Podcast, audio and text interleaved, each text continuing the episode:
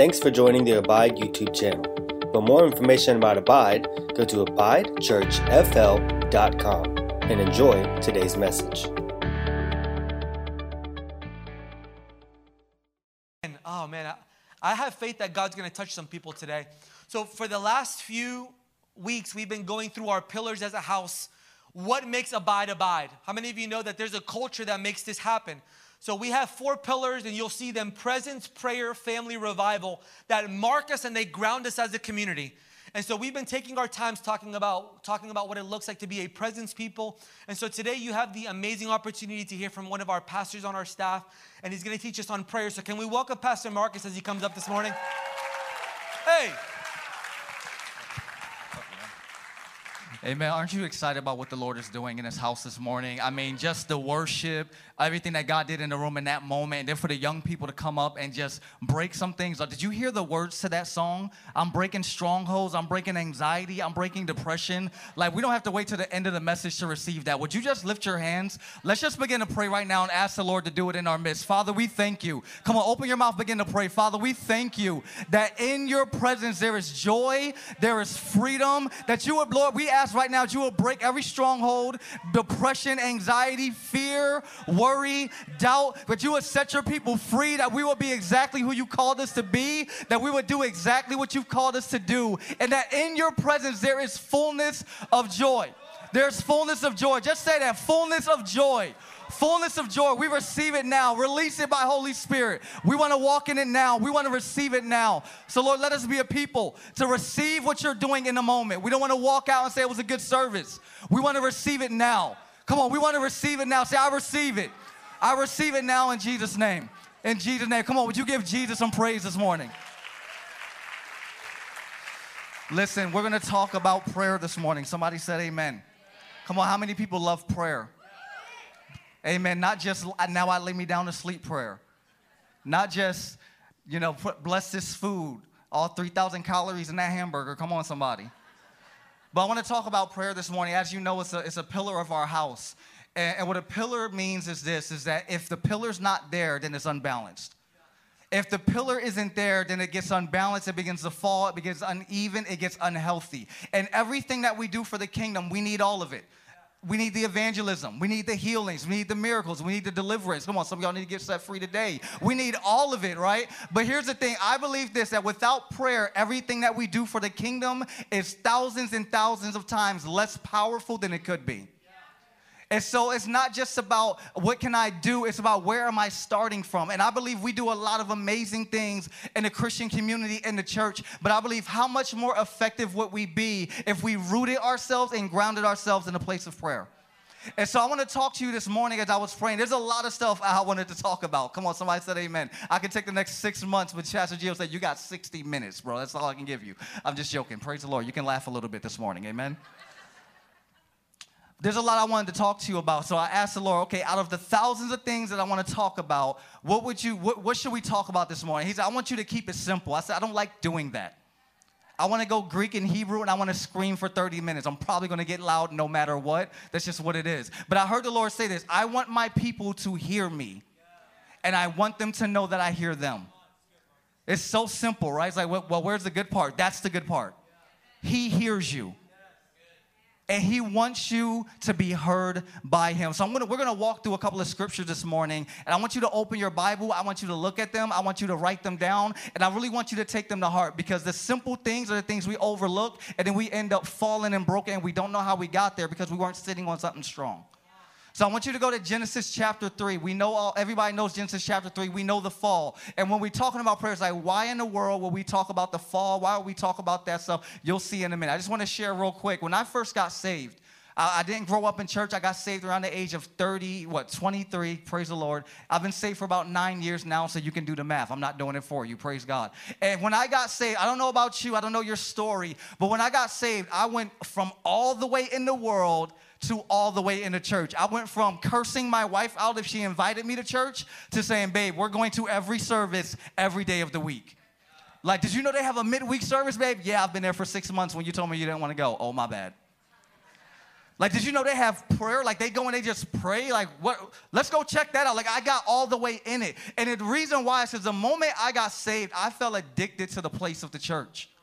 I got addicted to the place of the church, but I didn't realize what it was I was addicted to. And then I realized I'm not addicted to the place. I'm addicted to the presence.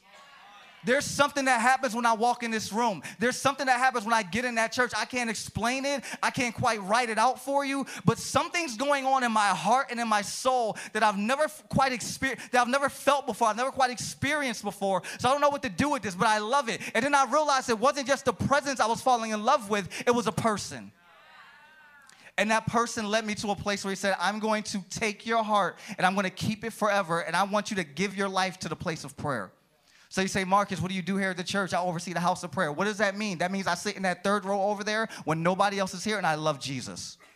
That's what I've given my life to. Somebody say amen. Amen. And so I want to talk about the place of the simple things of what it looks like to hear him and to be heard. I want to talk about the first prayer that you ever see in the Bible. So if you're in Genesis chapter 3, say amen. Amen. I'm going to read you a couple of verses. Praise the Lord. Give me a second. We're going to get there. And we're there. Praise God. So chapter 3, let's go verse 8. So this is right after the fall. You know the story of the serpent. If you don't, go to Bible study at your house. You can read your Bible anytime, any day. Isn't that amazing? Praise the Lord. So starting at verse 8, they covered themselves, right? They covered themselves. They knew they were naked. They were ashamed. And they heard the sound. Come on, somebody say they heard the sound. They heard the sound of the Lord God walking in the garden in the cool of the day. And Adam and his wife hid themselves from the presence of the Lord God among the trees of the garden. I want you to see this very clearly. This is the first prayer you will ever see in the Bible. We hear the Lord. He says, then the Lord God called to Adam. Say, called Adam. He called to Adam and he said, where are you?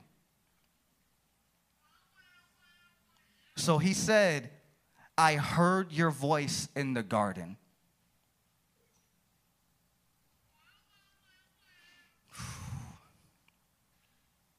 Then the Lord God called Adam and said, where are you? So Adam said, I heard your voice in the garden. And we could keep reading, of course, and I was afraid because I was naked. I hid myself. I want you to see, this is the first prayer we see in the Bible. Why? There's a slide that'll say it. Prayer is more than just your list to the Lord. It's dialogue and communication and fellowship. So when we see Adam say, this is the first prayer ever, the first words ever uttered to the Lord in the Bible in the first couple of chapters. The first prayer, and what was the first thing man ever was recorded saying to God? I heard your voice. I want to let you know this morning that there's a lot of great prayers in the Bible. There's a lot of great scripture and how you can learn how to grow in prayer. And you can see people wrestling with God. You can see the Jacob's wrestle. You can see Jesus sweating blood. You can see Elijah on a mountain making fun of false prophets, calling heaven down. You can see him in a cave. You can see a lot of great prayers. I want to let you know that is the most powerful one you will find outside of the words of Jesus himself. I heard your voice. I want to let you know this morning, prayer does not start with speaking. It starts with hearing. Because many of us, we feel this, right? We get into the place of prayer and we listen. Thank God for your prayer journal, your prayer list, your intercession time. You're praying for everybody in your family. Please keep doing that. But there is something special and intimate about coming before. Listen, y'all know I use the word intimate. I'm the one that always screams, right? I actually like intimacy with the Lord. It's amazing. Listen, there's this thing that's beautiful about when I come into the presence of God, I don't have to rush to start talking because he wants to talk to me. And it starts with hearing. And if we're not careful, many of us will get into our secret place and we go down the long list of everything we want God to fix for us, give us, all that stuff. All of it is amazing. God is a good father. He wants to bless us. He wants to give us. But what would it be like? How would our lives be changed? How would our lives be rearranged if when we came into the secret place, when we came into the closet, it wasn't about what do I want? It was sitting till I heard what he wants. It starts from this intimate place of hearing him. And I'm going to keep saying it. You're going to hear me say it the next 20-something minutes. He is speaking to you. Come on, Genesis chapter 1. God said what? Let there be light. Can I let you know God has not stopped speaking since Genesis 1? Do you feel that? God has not stopped speaking since Genesis 1. I want you to understand. You think you know some extroverts. You think you know some people that will not stop talking. God is one of those people. He is a talker. Look at your neighbor and say, he's a loudmouth. So you think it's funny, and it kind of is. Why do I say loudmouth? Because he's loud enough for you to hear him. So the question is this, is if I can't hear him, am I in position to hear him? Do I believe that he has something to say to me? A lot of us don't hear from God, not because he's not speaking. We don't hear from God because we don't believe he has anything to say to us. We feel like we're so lost, busted, disgusted. Our life is so in disarray that God doesn't want to talk to us. Well, I haven't been to church in 2 weeks. God doesn't want to talk to me. I haven't prayed for 30 minutes every day. God doesn't want to talk to me. Listen, if God can give dreams to wicked kings throughout the Old Testament, I promise you he wants to talk to his sons and daughters. I promise you he does. John chapter 10, 27, sorry. My sheep hear my voice. And I know them, and they follow me. My sheep hear my voice, and I know them, and they follow me. I want to let you know something. Hearing God is easy. Come on, say it. Hearing God is easy. Do you really believe it? Praise God. Two people. Do you actually believe that hearing God is easy? I know many of us don't, and that's okay. But for the ones that do, you need to increase your faith level and your voice level so somebody else gets blessed by you. Do you believe that you can hear his voice and hear it easily? Yes. Hearing his voice is easy. I want to let you know, because you are his sheep and because he is the good shepherd, it's easy to recognize his voice. It's easy to hear. We're going to talk about some things in a minute. But I need you to understand this. You don't have to wrestle to get Father to talk to you. You don't have to wrestle. You don't have to bleed. You don't have to be up at 4 a.m. or up super late or at every single prayer room, but you better come to the prayer room. Praise the Lord. Amen. You don't have to do all the stuff to get him to talk to you. Me and my wife, we've been married. We celebrated 13 years of marriage last weekend. Somebody give God praise for that. We got married at 19. I don't recommend it. But it's easy. Communication is easy. We don't have to force each other to say something to one another. I don't have to go get her a million presents for her to say something to me, even though she would like it. Praise the Lord. She doesn't have to cook for me to get me to talk to her, even though I love her food. How many people love Spanish food? Praise God. But it's easy. And we have to be careful that we don't over-construct our lives over this formula to get God to say something to us. We have to be careful that we don't do all this stuff to try to formulate God speaking to us. Because what happens is when you try to make a structure in which and where and how and why God begins to speak to you, you will limit yourself to the voice of God because he will not fit in your box. I didn't say he cannot. He will not. God would fit in the Ark of the Covenant. He'll fit in that box. He didn't fit. He's not going to fit in yours. And so we have to be careful that when the shepherd is speaking to the sheep, that we're willing to hear what he has to say. Why? My sheep hear my voice. I know them. And then what happens after that? They follow me. Hearing God is following God. Hearing God is obeying God. How many times have you heard the Lord say something and you didn't want to obey it and then you wonder why you don't hear anything anymore? Maybe it's not about, oh, God doesn't want to speak to me. I can't hear him in this season. Maybe it's just the fact that the last thing he told you, you didn't want to obey. You didn't want to listen to because you didn't like it. No, Lord, I don't want to forgive them. No, Lord, I don't want to serve. I don't want to give. I don't want to relocate my family. I don't want to take that job or quit that job. I don't want to do that. And then your life and season becomes dull and dry. Why? Because the very one that was trying to lead you, for you to follow him, you said no, and you wonder why you got lost. And so we have to be careful. Listen, you want to hear God. The main ingredient is obedience. Come on, I need you to hear that. The main ingredient is obedience. It's easy for us to hear him. We just have to be willing to hear what he has to say and not put him in a box and say, well, I want to hear what you have to say as long as you talk about how you're going to bless me, as long as you talk about how I'm going to get the promotion. Because can we be honest, how many of us pray while we're getting the stuff we want, and the moment we're not getting what we want from God, we think he doesn't hear us anymore, and we stop talking to him. Oh, I wanted the promotion, and I deserved it, but so-and-so, Billy Bob, who shows up late to work every single day, got it. You must not like me, Lord. I don't know about me and you anymore. I just wonder if we will follow him. Maybe he'd lead us into better green pastures than we can lead ourselves into. It's easy to hear his voice. Come on, say it again. It's easy. My son Zion, I got 4 children. Somebody please pray for me. I got 4 children. My youngest son Zion, he's a year and a half years old. And it's amazing because, you know, little kid, they can't talk, right? Baba, Shaba, Dada, Mama. That's all they got. That's all they got. And those words mean something. If you have kids, those words mean something. So when my son says Shaba, Dada, Lada, and I don't get him the cup of milk, immediately, we've got a problem. That's language. Come on, somebody. You got to discern things in the spirit. This is what I love about small children, is that they don't know how to speak, but they know how to listen. I can be gone for days at a time, out of town, whenever, and I can come into the house, and without seeing me, my son can hear me call from the door, and he comes running, and he says, "Dad, Dad." Why? Because he, from a young age, has learned how to recognize the Father's voice, and it comes natural to him. He's not skilled. He can't drive a car. He can't read the Bible, but he knows his Father's voice. I want to let somebody know this morning, you may not be the best Bible scholar. You may not spend 30 minutes every 20 minutes in prayer. I know it sounds impossible. You may not do all the super Christian stuff, but if you are saved, if you are covered by the blood, if you are filled with the Holy Spirit, what does the book of Romans say? That if you are in Jesus, you have the spirit of life. If you have the spirit of life within you, he wants to speak to you. Can somebody thank Jesus for that? It's easy. It's easy. But the problem is we have to be willing to go to the places to discern his voice rightly. One of my favorite stories of Jesus, of God calling somebody, is in 1 Samuel chapter 3. This is the next place I want you to go. 1 Samuel chapter 3. Write it down. Go to it. Do whatever you got to do. We see the call of God to Samuel. And I want to read a couple of verses. 1 Samuel chapter 3. Let's start verse, where are we at? Verse 4. So if you know about Samuel, Samuel grew up in the temple. He grew up around the presence of God. His mama dropped him off like it was kids' church, and she went home. She didn't want to disciple him. I'm just joking. Calm down.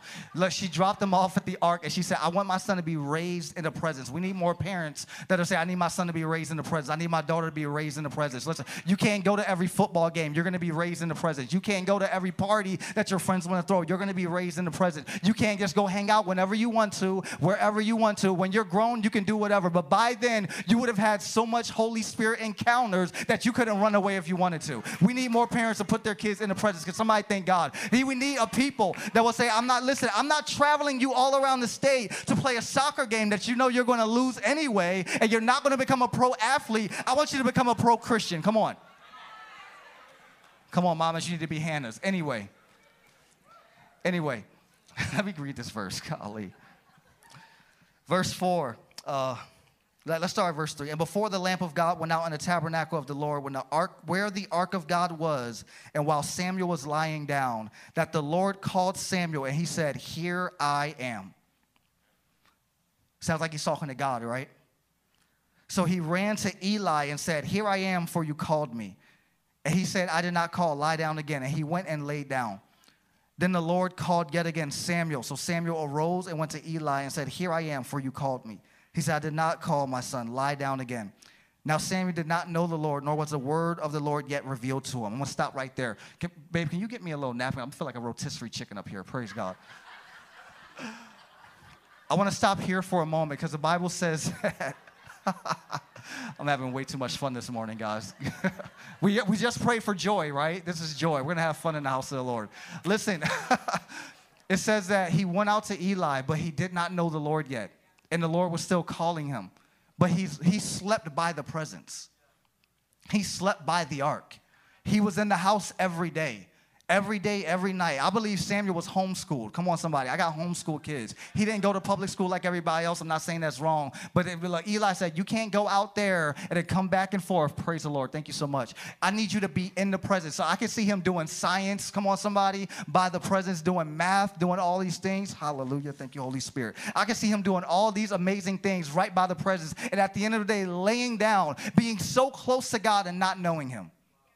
And I wonder how many of us come to the house of God faithfully. We're here on Sundays. God is hitting us, all this stuff. We're going on Wednesdays, and it's getting crazy. You're like, I'm out of here. Why does it sound so loud and scary? Praise the Lord. Why they keep talking about demons? That's my fault. I'm sorry, guys. But listen, like all these things, and you can be around the things of God your whole life and still not know him. But this is the beautiful part. In the midst of him not knowing the Lord was calling him.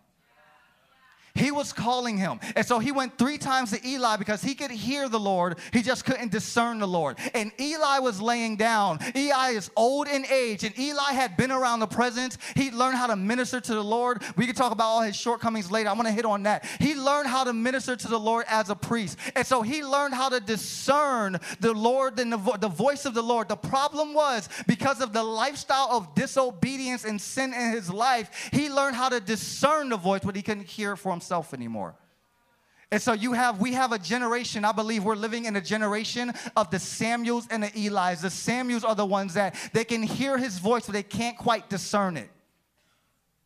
You know that one, right? Like you read your word and it starts to come alive and you don't quite know what happens. And you're like, something's weird, like this verse is touching me. What's happening here? That's the Lord. And you don't know what to do with it. It gets uncomfortable. Or you start to fall asleep and you're falling asleep and you have crazy dreams and you wake up like, why in the world did I have this crazy dream? It's the Lord. And the Lord, you see a vision and you're like, what in the world is happening? I saw this thing and then 2 weeks later it actually happened. What is it? It's the Lord speaking to you. You hear somebody invite you to go somewhere and you feel this check in your belly. It almost feels like a sour stomach and you're like, what is that? It's the Lord. It's the Holy Spirit saying, don't go there, boo-boo. They crazy. It's the peace of God ruling in your heart like Colossians 3 says when the Lord's doing something in your life. And so there's many Samuels in the kingdom that do not recognize the voice, but they're hearing him. I want to encourage you this morning. You're hearing the Lord. You're not crazy. Come on, I know your last church told you you were crazy. I know your last church told you, oh, I don't know about the prophecy thing. Listen, you're hearing God. I know your last church said, oh, I don't know about the Rhema word. Like, we got to stick to the logo. You're hearing God. Oh, I don't know about the dream thing. That's really weird. That's just bad pizza. You ever been in youth ministry and they say, oh, it's not dream, it's bad pizza. You're hearing God. Can somebody be encouraged by that this morning? Listen, don't let nobody knock your discernment. Come on, somebody. If the Lord is speaking and moving in your life, don't let the next person that's mad because they don't know how to hear the Lord anymore because they've been living disobedience stop you from knowing that you hear him. And then we have the Elis. The Elis are the ones that feel like they've done it all. They've been there. They've done that. I've served the Lord. This isn't an age thing. This isn't like, oh, the older generation versus the young generation. No, this is the spiritually mature versus the spiritually immature. This is the ones that choose to hear the Lord and anything he has to say, and the ones that want to do their own thing and then start losing the voice of the Lord in their life. I believe that we have a generation of Elis in the church that they know how to discern the voice of the Lord. They're just not hearing it for themselves because they haven't wanted to obey. I was watching this movie. It was like an army war movie. And it was this young guy and this older guy. And again, this isn't an age thing. Just let me roll with this. Praise the Lord.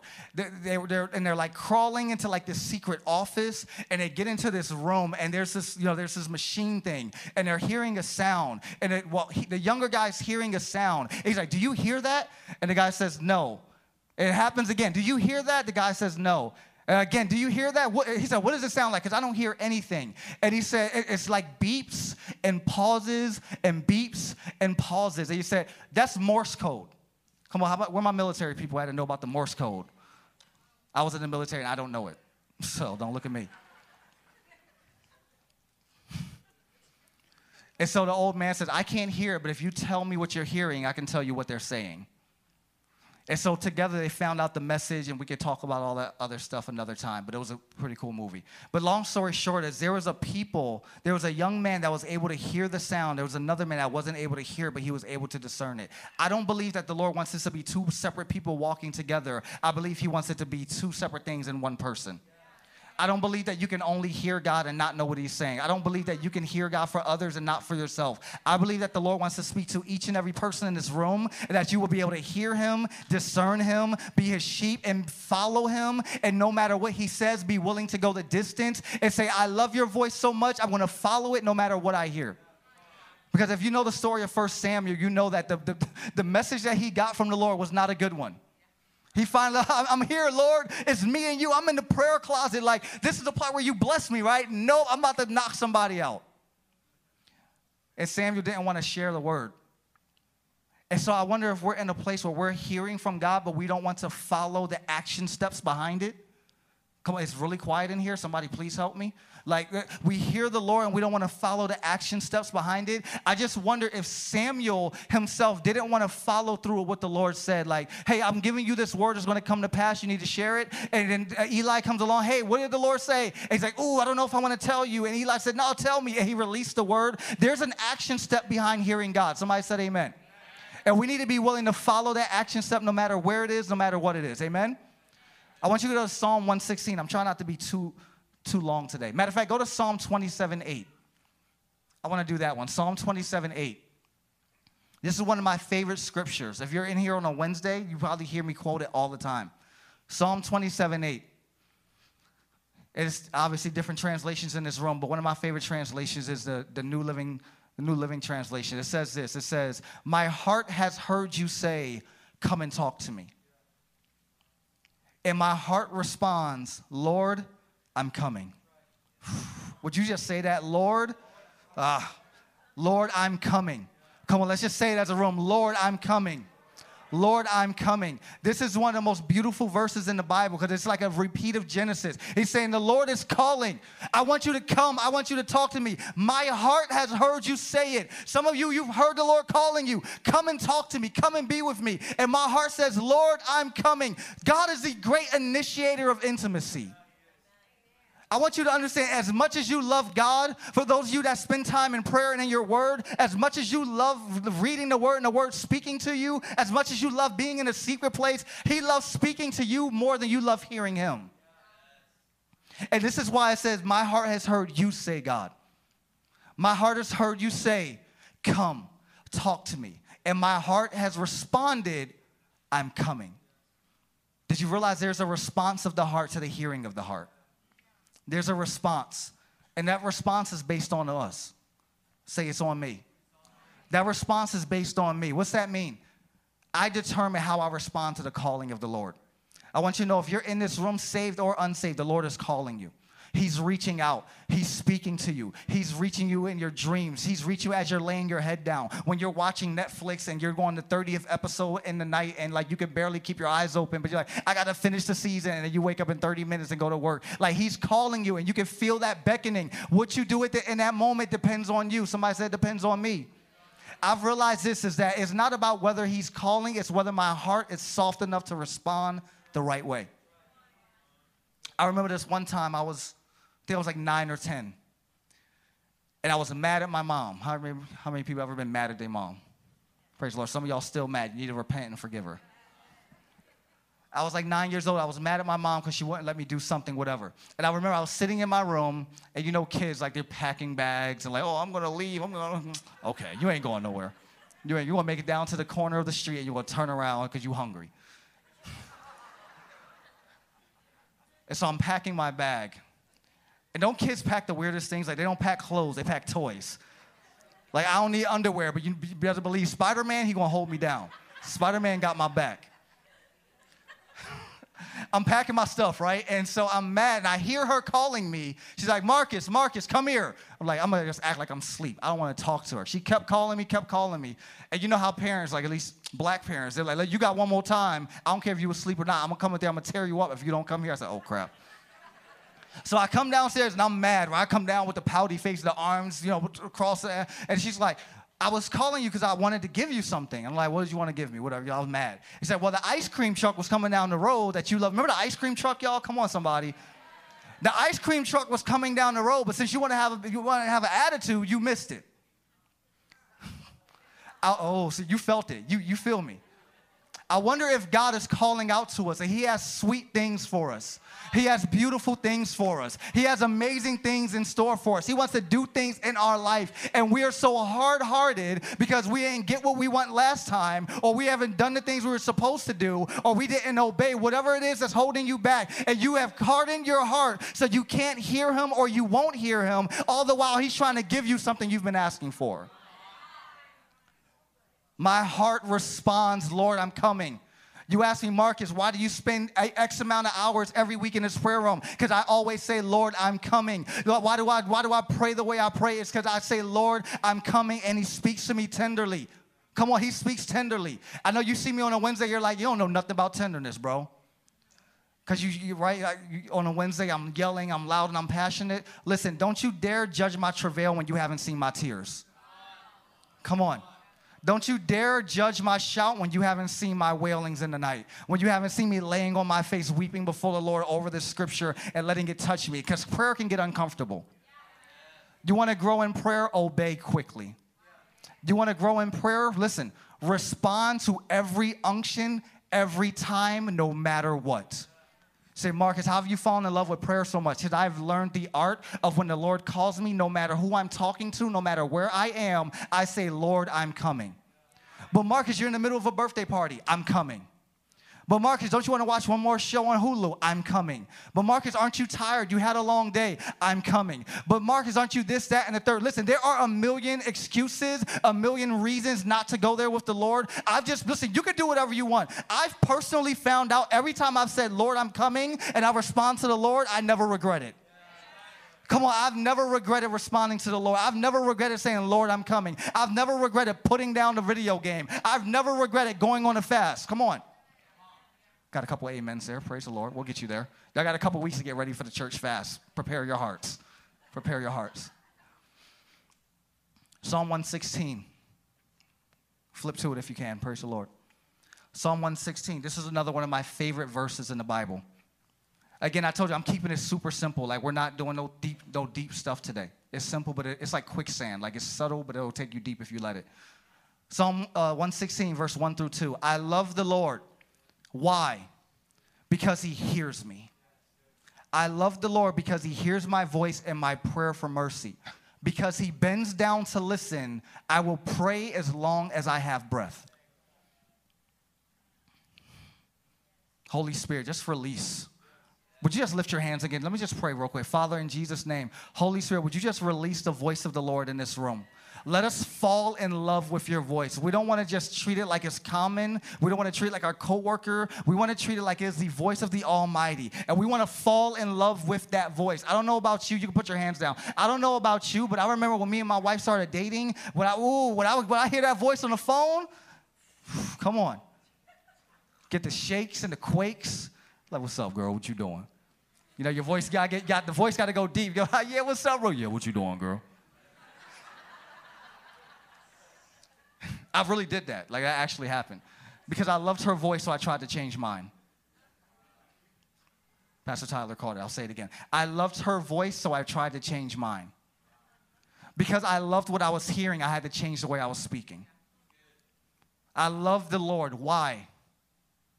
Because he hears me. Holy Spirit, would you release that right now? This is I have nothing. If you can't get past this, I have nothing else for you. I love the Lord because he hears me. He's not a statue. He's not a figure on a wall. He's not a figment of imagination.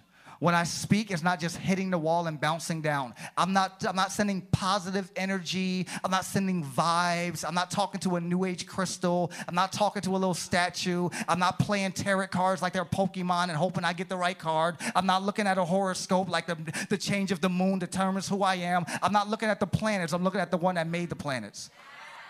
Because he hears me. He hears me. And the verse says, because he bends down to listen, I'm going to pray as long as I have breath. What was David saying? He was saying this, or maybe it was Asaph. It was probably Asaph at that point. And what was he saying? Because he hears me, like, I'm not going to take this for granted. I'm going to get it all out. He's going to know me, and I'm going to know him. And as long as I'm on this earth, there's going to be a constant releasing and receiving, a constant releasing and receiving, a constant. First Thessalonians, pray without ceasing. What does that mean? It doesn't mean sit in your room and for 24 hours a day. It means anywhere I go, everywhere I go, I'm receiving and I'm releasing. I'm speaking to him all day. There's nothing that can stop me from speaking to him. Let me share a funny story with you guys, and I'll keep going. I worked at a call center a couple of years ago. And I would be on the phone. I'm calling. Oh, thank you for calling here. Like, what shoe? I was selling shoes, all that stuff. And I got into the habit. I was praying a lot. And so I started praying in the spirit. And I would hit the little mute button in between the conversations. Yeah, so you want a size 7 or a size 8? You said the chestnut color or the all black? No, I don't have a discount code for you. Like, I'm being dead serious. This is my life. And so all of a sudden, like, one time I just missed it. I'm just going in. I'm speaking in tongues. What is that noise? I said, oh, I'm sorry. I was praying. I almost got in trouble. I didn't get in trouble. Look, thank God for favor in the workplace. But I love him because he hears me, so I can't stop praying. I don't know about you, but when I'm walking down the aisles of the store, my wife will tell you, I'll just start praying, and the Lord will just be there. He'll just start meeting me. He'll just start meeting me in my car. He'll start meeting me while we're watching a random show on TV. When we're watching, what do we watch? Street food. I'm over here watching somebody make tacos in New Orleans, praying in the spirit. Why? Because I can enjoy the TV and still talk to my Father in heaven because he wants to talk to me. He wants to hear me at all times. I love him because he hears me. Some of our prayer lives are in cardiac arrest. What's cardiac arrest? That's when the heart, for some reason, stops beating unexpectedly. And they say that it's usually because of disruption in the electronic system of the body. And the moment that that thing interrupts, the heart will just stop beating immediately. I've come to realize that prayer is like that electronic system in the body. Why? Because when you're praying, it keeps the life flowing, right? When your heart's beating, what happens? It keeps the blood flowing. You know what prayer does? It keeps the blood flowing. Come on, somebody. The prayer keeps the blood flowing. It keeps applying the word of God over your life. It keeps applying the will of the Lord over your life. I need some help this morning. Come on. It keeps applying the blood of the Lord over your life. And so as you're praying, you keep praying. It's giving you life. I think there's a slide back there. It says something along the lines of, there we go. Prayer is the Christian pulse. A lack of prayer results in a lack of spiritual life. Prayer is the heartbeat of the believer. You know why I pray so much? Because prayer is air. Come on. This directly determines, prayer more than anything else will directly determine your spiritual life, your spiritual growth, and your longevity in your walk with God. People that fall off the most are the ones that pray the least. People that don't make the long haul, people that go the wide way to destruction that many go thereby, there's a lot of reasons for that. I believe one of them is because they didn't pray. And again, it's not about saying the right words. It's about relationship. Because prayer is relationship. Prayer is dialogue. Prayer is fellowship.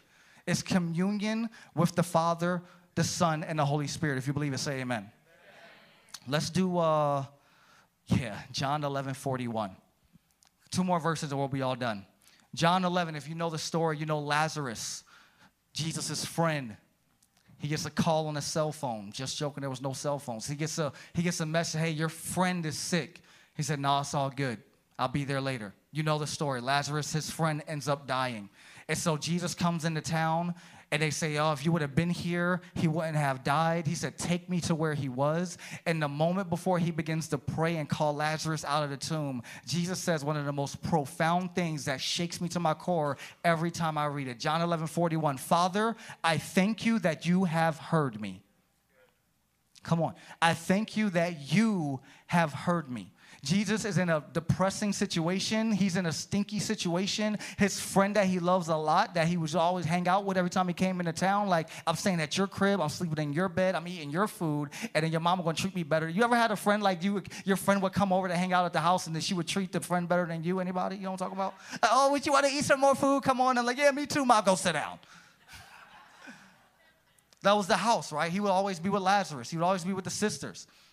So he's like, I want you to imagine this. I don't want to get too deep, but if you've ever had somebody pass before, somebody that was close to you, you know the hurt there. And Jesus, being Jesus, he knows that he's going to come alive, but it didn't stop the hurt. That's why he wept. But in the midst of the depression, in the midst of the frustration, in the midst of the disappointment, the letdown, Jesus is able to confidently, listen to me, Jesus is able to confidently look to the Father and say, I thank you because you hear me. I want somebody in this room to understand, prayer is not based off of your circumstance. Dialogue with the Father is not based off of your situation. It's not based off of whether you're having a good day or a bad day. Many of us, we do one of two things. We either pray when everything's good or we pray when everything's bad, and we don't do both, and it has to be both. Somebody said amen. And so in the midst of everything going wrong, he was still confident that the Father hears him. Some of you need to get some freedom right now from this. If you need to close your eyes and just get something broken off of you, do whatever you have to do. But I want you to understand the Father hears you just as well in the pit as he does on the mountaintop. Just as well, if not more.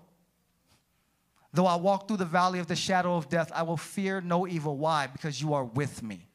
He's with us. He hears us. And Jesus in this moment is able to confidently say, in the midst of a dead situation, I thank you that you hear me. And he was able to see a miracle come forth. I want you to understand prayer takes as much faith as it does time. Prayer takes time, but you better understand it takes faith as well. It's to say, I can't see you. I'm not seeing you on the throne at this moment, but I know that you can hear me. So even when my eyes don't see it, come on, even when I don't see it, you're working. Even when I don't hear it, you're working. You never stop working. I wish I was saying because I would break out in song right now. There is this thing, this faith thing of understanding. No matter what I'm going through, he hears me. I know you're still sick. He hears you. I know you can't pay the bills. He hears you. I know that you're going through that situation. You don't know if they're going to make it. You don't know if they're going to rise up again. You don't know if you're going to rise up again. He hears you. If you believe it, somebody give God some praise.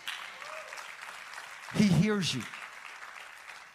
One more verse and then we'll be done. Luke 22:34.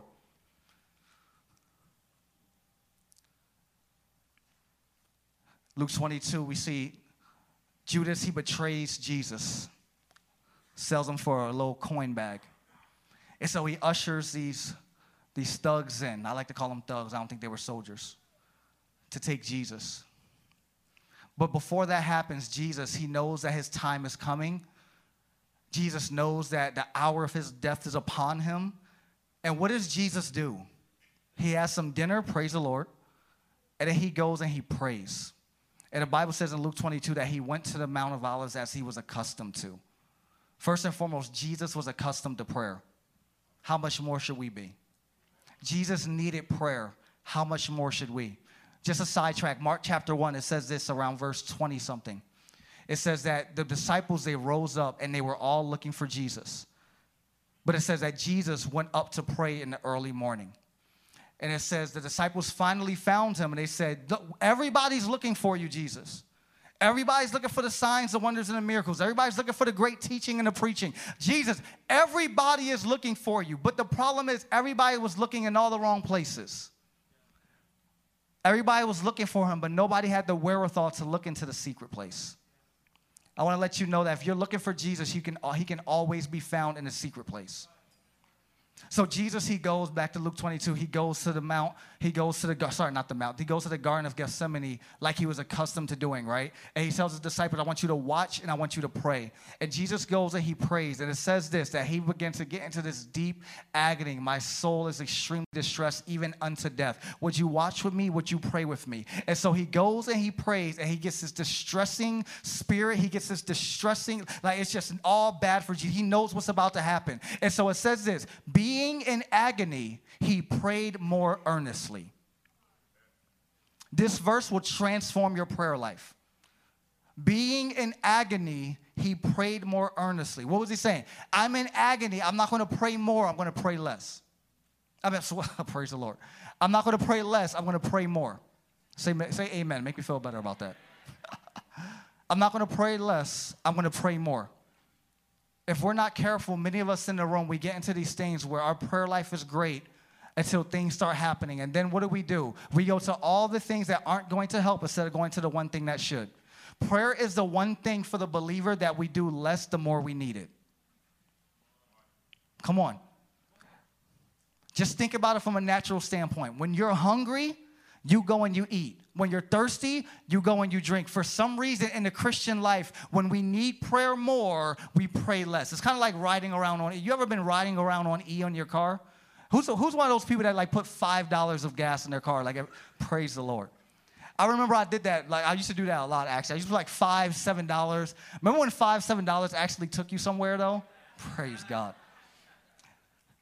And so I would put like $5, $7. It would give me a little bit of gas just to kind of get by. And people would say, bro, like you're going to run out one day and you're going to be stranded. And I was like, bro, I got this. I know my car. Like, you know, you ever say like, I know my car. And it's like under the E line. Like, yo, like in 3 seconds, you're going to be out of gas. And yo, I knew my car. Like for a year straight, that thing would be right here on the E. The light was constantly flashing and we was good, right, babe? We was going everywhere. Praise the Lord. Help me, Holy Spirit. We were going everywhere. And so I remember one day I'm riding with a friend. We're out by USF, the campus, the college campus. And it finally happens. We're like right by the interstate. There's no gas station for like at least a mile and a half, and the car dies. And I try to get it back on. It sputters and it sputters and it sputters, and it won't turn on. And we ended up pushing this thing for a mile and a half. I almost died, y'all. It was terrible. All the way to get some gas.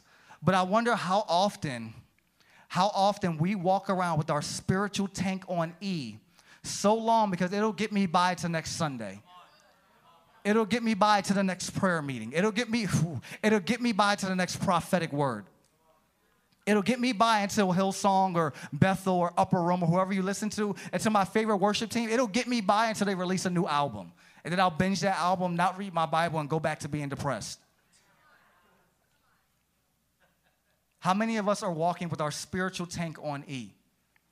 If we take the Psalm 116 seriously, if we take the Psalm 27:8 seriously, we will never be on E.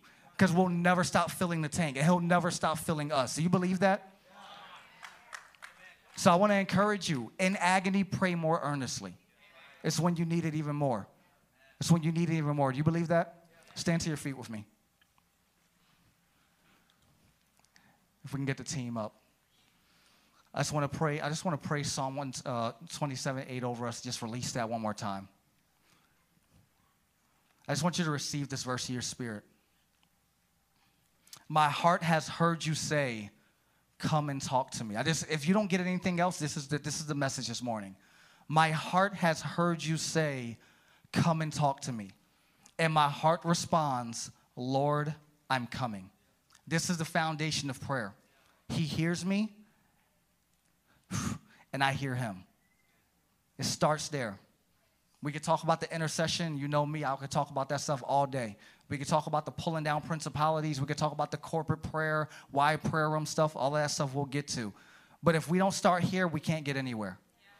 Because what happens is if we don't understand that he hears us, we just pray vain repetitions. And we'll be like the Pharisees that don't be like them. They pray vain repetitions. They're not really saying nothing. They're not really touching nothing.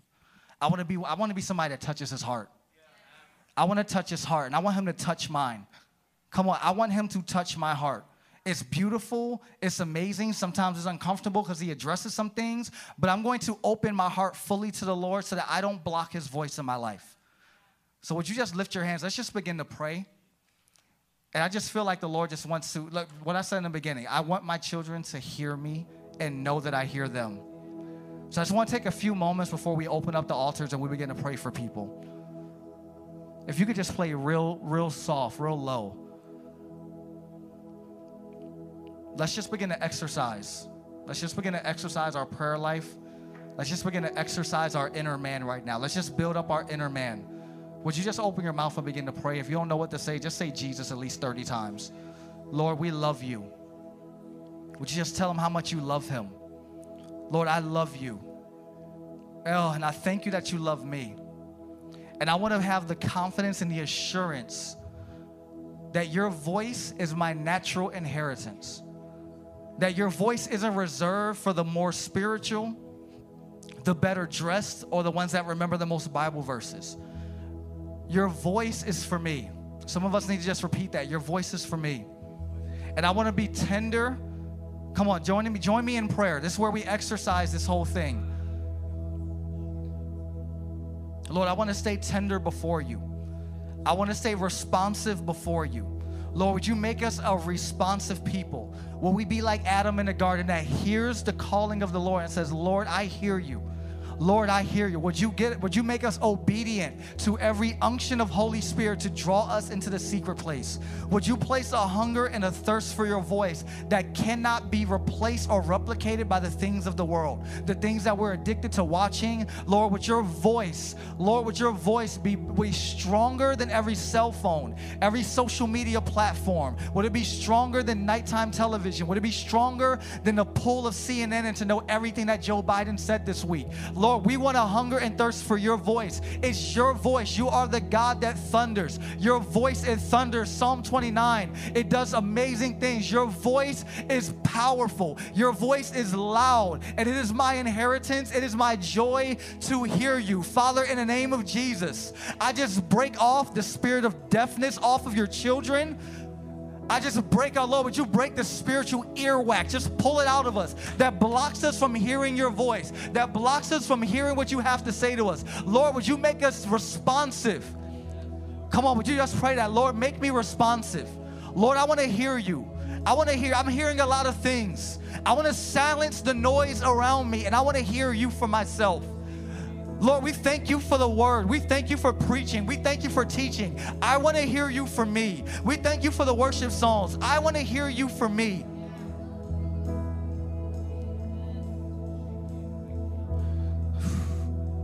Your voice is tender. Let's pray Song of Solomon 2:14. Show me your face. Let me hear your voice.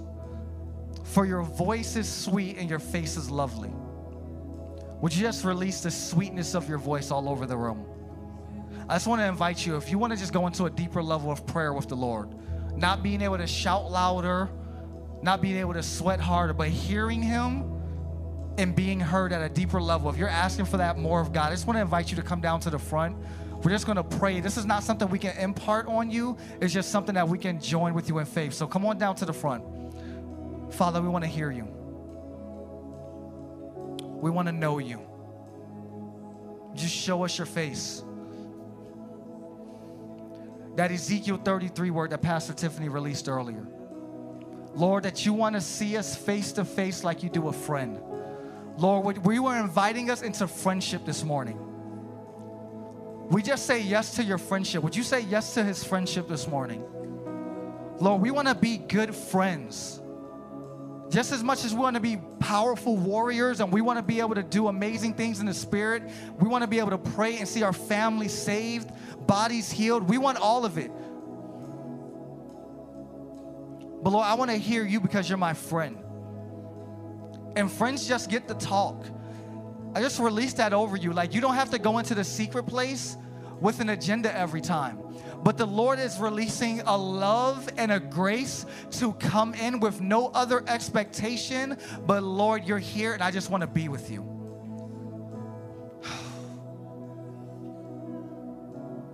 Lord, just increase our hunger and our love for you. Lord, would you increase our desire for quality, intimate time with you, where we come before your presence and we say, Lord, how was your day? And we can talk about our day with you. And we don't have to come with the list. We can come with love and we can just spend time. I want to tell you, I just want to release in the room, if you would go into your prayer closet with no agenda sometimes, it will literally build your prayer life because God's going to speak and He's going to lead you through the entire time with Him. So we just release that right now in Jesus' name. Lord, we just ask for deep and wide prayer closets.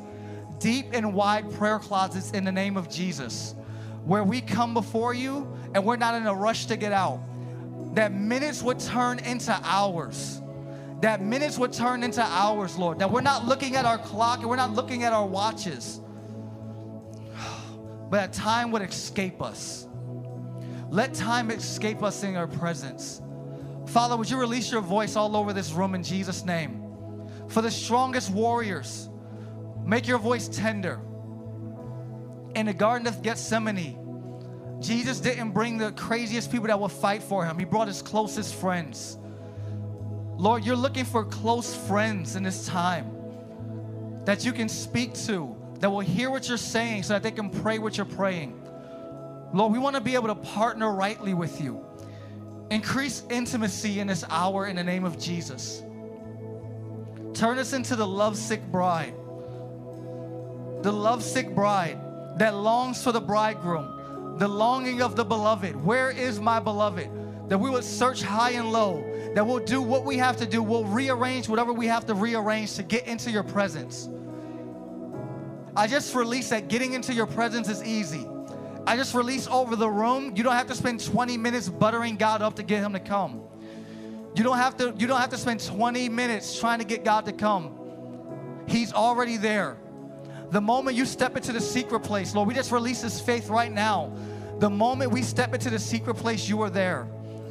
Lord, we just release right now. We don't have to invite somebody into the room that's holding the door open for us. Lord, you are holding the door open into the secret place. And so, Lord, we just want to come in thankful that you're there. We want to whisper little prayers like, Lord, thank you for being with me. Lord, I enjoy you. I enjoy you. Well, Lord, we just release that. We enjoy you. We enjoy you, God. Would you increase joy in our prayer lives? You said you would make us joyful in your house of prayer. We don't come before you just with burdens. We come because we can enjoy you. We get to have fun in your presence. We get to hear good things, Lord. We just release that. The Father wants to speak good things to his children. Father, we break all shame and all doubt. I just want to pray a few more things. Lord, we just break shame right now. That there are those in the room that they feel like they've done too much and they're ashamed. They feel like they don't pray the way that everybody else prays or as much as they should, and that condemnation is tearing them apart. We just break condemnation right now. We just remind there is no condemnation for those who are in Christ Jesus, who walk according to the Spirit and not the flesh. Lord, give us the poise to walk according to the Spirit. Give us the poise to hear according to the Spirit. Give us the poise to recognize your voice. Will we be like Samuel that hears you tenderly, that hears you quickly, and will we be like Eli that discerns you quickly? Lord, would you release the Hannah cry in us that says we don't have to have words. Lord, we just release the tears in the room. Those of you that pray and you can't even pray long because all you do is cry, I want to let you know the Lord stores your tears in a bottle. That tears are prayer. Tears are prayer. Make us soft-hearted before you, Lord. Would you break the hardened hearts? Would you break the hard hearts that say, Lord, I haven't listened before. I haven't wanted to obey before. I've rejected your word before. Forgive me. Make me tender before you again, Lord. Soften my heart. Soften my heart. Give me a heart of flesh, Lord. Take this cold heart and make it a heart of flesh. Y'all can begin singing. Just make it, give it a heart of flesh in Jesus' name. Oh, Jesus. Yeah. Doesn't really matter. Would you release the oil of intimacy, Lord? The oil of intimacy. You're the only one I'm after. Yeah. Spirit, come in power. Let's just sing this out. We want you, Lord. We really do. And if we don't, move our hearts until we do. It's turning into hours. Doesn't really matter. I just want you. Oh, we break shame in Jesus' name. You're the only one I'm after. Thank you, Spirit, come in power. Oh, the sweet, sweet voice of the Lord. Sweet, sweet voice of the Lord. Oh, your voice is like the sea. It's beautiful and it's powerful. It's gentle and it's mighty. Would you release the gentle and the mighty voice in the name of Jesus? Would you release the voice that Elijah heard in the cave? The voice that said, it's not in the fire and the whirlwinds. It's the still small voice. We release the still small voice in Jesus' name. That doesn't have to be loud, it doesn't have to be crazy. That you are thunder, but you don't always come like thunder. Lord, make us sensitive to the still small voice. It's beautiful and it's effective. It's beautiful and it's effective. Lord, we say that we'll receive your voice however it comes. When you come in power and might, and when you come gentle. Oh, you are the lion and the lamb. You roar over your people and you lay your life down for us. You are the gentle dove. You are the gentle dove. We just release the gentleness of the Lord. The gentleness of the Lord over us in Jesus' name.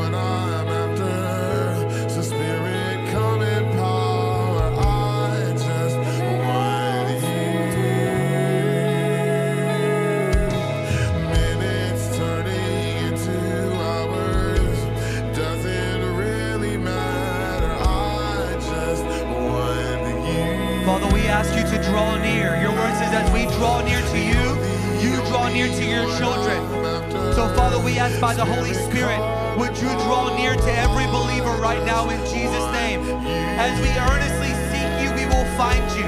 You said ask, seek, and knock. So God, we're asking, we're seeking, we're knocking, that you would awaken desire and delight by the Holy Spirit over every believer right now. In Jesus' name.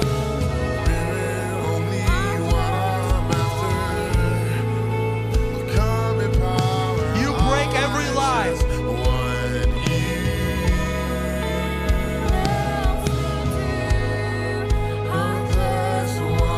We ask you, Holy Spirit, to go deep, and we say you have access to every part of our hearts.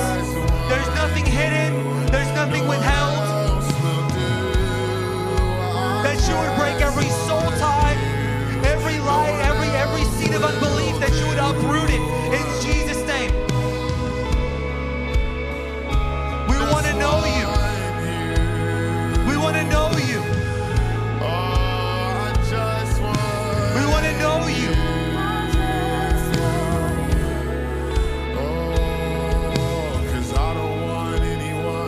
Oh, we want you, God. Would you raise up a one-thing people, a people who are burning with passion and desire for their King? We ask you, Holy Spirit, to release a zeal and a passion inside of your people to go deeper.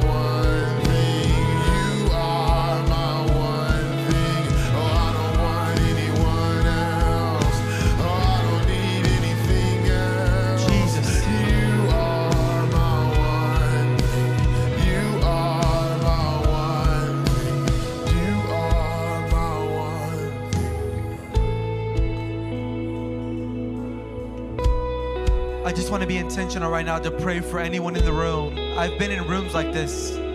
I got saved in 08, and I know there's been times where I've been in these rooms and I'm like, I just don't feel it. I feel disconnected. I want to pray, and maybe we can, with a few people, just pray that God would give grace for it to be real. I just feel like there's grace to open up your heart. So if you're here, you're like, man, I just feel disconnected. I feel dry. We just want to speak life over you. Would you just raise up your hands so we know how to pray? It's okay, there's no shame. We just want to partner and pray right here. Can I get a few people? Anyone else? There's a few right over here. Just raise it high so we know how to pray. We just want to come alongside of you. I thank you, Father, that you never leave us dry.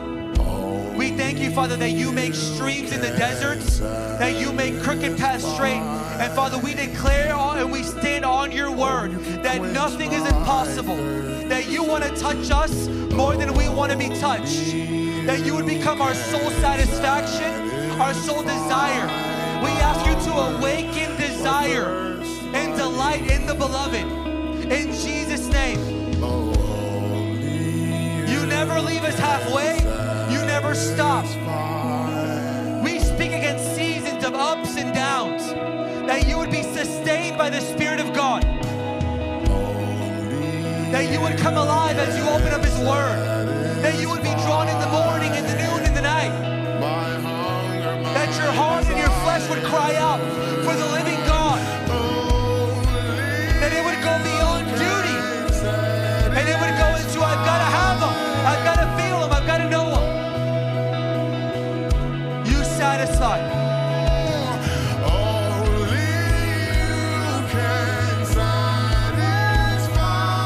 You overcome disappointment. You overcome discouragement and shame and condemnation and the yoke of sin. We ask, Father, would you break every chain of oppression, every bondage of sin.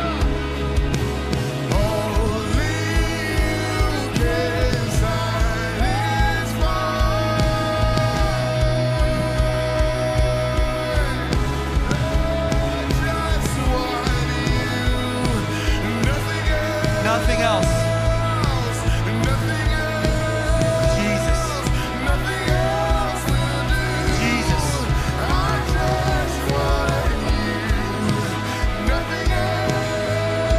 Yeah, I feel like some people in the room, you feel like for a while you've had this block, and no matter how hard you try, no matter how many services you like this you go to, you just feel like there's just something blocking you and God, whether it's you hearing his voice, whether it's you pressing into him and every other aspect of your life. And I just felt a grace from the beginning of service for that thing to break, for that ceiling over your life to break this morning in Jesus' name. So let me pray. If that's you, receive this right now. And I feel like the fire of God is going to break through that ceiling over your life, that curse over your life.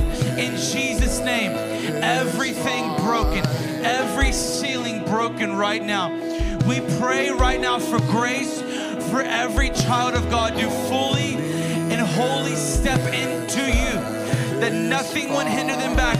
I see even some of you are like bridled animals, like you've just been chained up. I pray every chain broken, every chain of sin, addiction melted right now in the name of Jesus. Everything right now. Freedom in the house of God. Freedom in the house of God.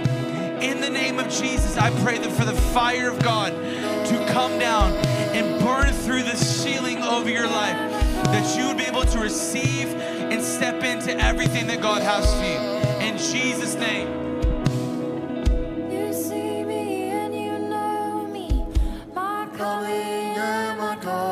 Let's just lift up our hands as we're ending here. We want to pray together. Father, we pray that you would mark every person in this room with a knowing that they are seen, known, and heard by the Father. If they leave with nothing else, we don't need to leave with an encounter. We need to leave with a knowing. We thank you that encounters come from knowing, and they will know the truth, and the truth will set them free.